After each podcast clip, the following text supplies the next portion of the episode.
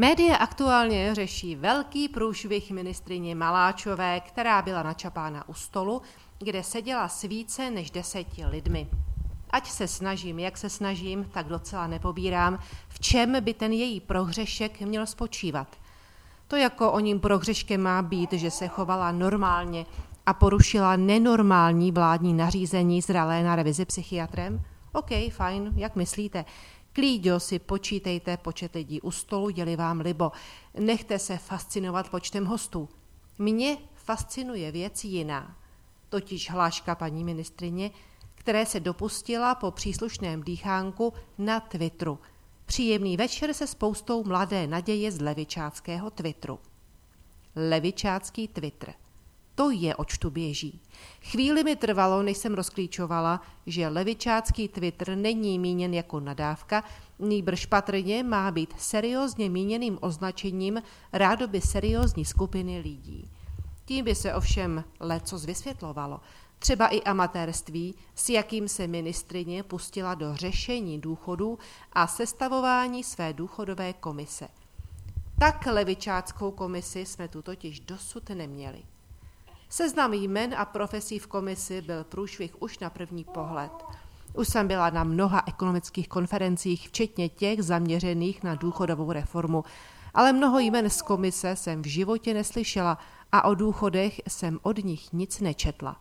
Opravdu aktivní v této oblasti byli za posledních deset let jen zhruba čtyři lidé z více než 40 členů komise – Troufnu si tedy tvrdit, že minimálně 80% členů komise o tomto tématu před založením komise nic nevědělo. A taková skvadra hodlá rozhodovat o vašich důchodech a budoucnosti. V rámci seznamu jmen jsou dva lidé bez akademického titulu a jeden pouze s titulem bakalář. To jsou ti nejlepší experti z nejlepších v celé zemi, kteří mají státu radit, nic proti lidem bez formálního vzdělání a akademických titulů. Většina světových miliardářů takové formální vzdělání vůbec nemá a svými miliardami dolarů své schopnosti prokázali jednoznačně. Ale tady se nebavíme o podnikání, ale o tom, že stát si má vybrat skutečné profíky v dané oblasti, když už do ní chce fušovat, což samo o sobě není žádné terno. A právě dosažené vzdělání a praxe v oboru jsou k tomu státu jediným rozumným použitelným klíčem pro výběr. Namísto toho na seznamu jsou zástupci gender studies či české ženské lobby. Ti něco vědí o důchodových reformách, co to je za výsměch odbornosti a kde je mužská lobby. Ne, že by spravedlivost byla kompatibilní s rovností, ale když už tedy komise byla plánovaná jako rovná, pak kde je ta rovnost, když v ní mají své lobbysty pouze ženy? Seznam politiků, kteří zasedli do komise, je také úsměvný. Člověk by čekal lidi, kteří jsou například v hospodářském a rozpočtovém výboru poslanecké sněmovny.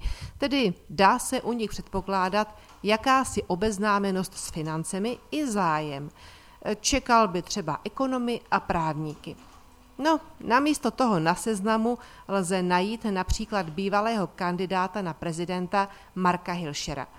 Jeho lékařské schopnosti posoudit neumím, protože ho blíž neznám. Možná jsou výborné. Jeho atraktivitu, co by ekonomického odborníka, ale posoudit umím a konstatuji, že v otázce důchodu co nabídnout nemá. Proto ho taky v zápisech z jednání rady nevidíme aktivního.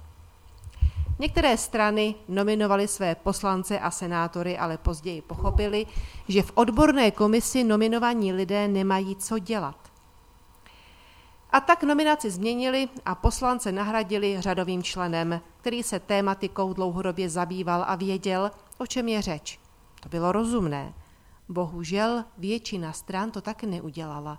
O jejich zmatenosti pak svědčí jejich dotazy, které jsou zachycené v zápisech z jednání že sestavení komise není vyvážené ani odborně, ani politicky, bylo jasné hned na počátku. Komise táhla doleva jako komsomol. O jejím značném tíhnutí k socialismu v průměru za všechny její členy svědčí dotazy a hlavně odpovědi z dotazníku, se kterým se komise krátce po zahájení své činnosti vytasila na své členy. Na dotaz považujete za spravedlivé, aby lidé pracující v náročných profesích odcházeli do důchodu dříve, byly následující odpovědi. 26krát ano, 6krát ne, 3krát jiné. Všimněte si, že hned v úvodu své existence se ani tak jednoduché věci jako dotazník neúčastnili všichni členové komise, a od začátku se na práci vybodli. Odpovídalo jen 35 lidí. A máme tu další dotaz. Domníváte se, že by mělo být zavedeno povinné spolufinancování doplňkového penzijního spoření zaměstnavateli, a to především u náročných profesí? Odpovědi byly 24krát ano, 8krát ne, 3krát jiné. Moje odpověď by pochopitelně byla ne. Za prvé tím, že problém s faktem, že v důchodovém systému není peněz, přehodíme na zaměstnavatele, v skutku tím víc peněz nevytvoříme. Za druhé, výpalné od státu vymáhané na zaměstnavatelích, tedy nejproduktivnějších lidech každé ekonomiky, je principiálně krádeží a nátlakem. Netuším, jak by fakt, že zaměstnavateli prodražíme a stížíme zaměstnávání jeho zaměstnanců, mohlo tyto zaměstnance učinit bohatší, tedy naspořit jim víc na důchod.